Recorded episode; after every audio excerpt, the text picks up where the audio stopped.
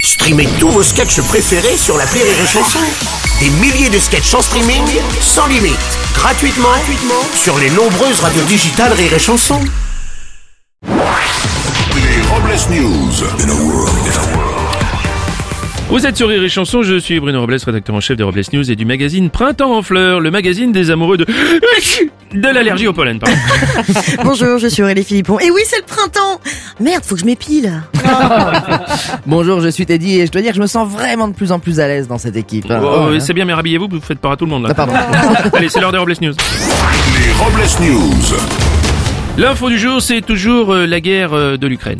Le président russe Vladimir Poutine s'est entretenu avec son homologue turc Erdogan au sujet du conflit avec l'Ukraine. Pendant cet appel, le président Poutine aurait révélé ses exigences pour mettre fin à la guerre.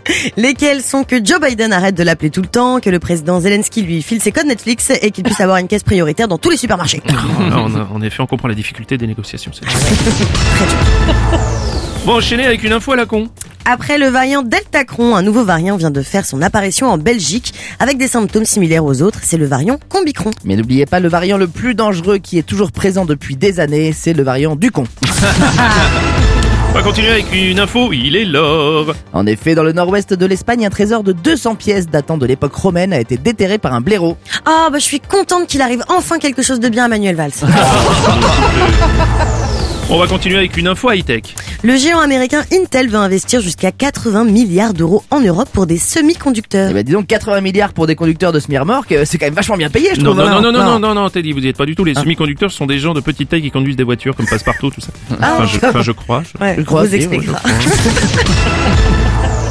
On va continuer avec une info boulot. En effet, si les chats vous montrent leur anus pour vous montrer qu'ils sont à l'aise avec vous, le ministère du Travail a tenu à rappeler que vous ne pouviez pas faire la même chose avec vos collègues. Ah.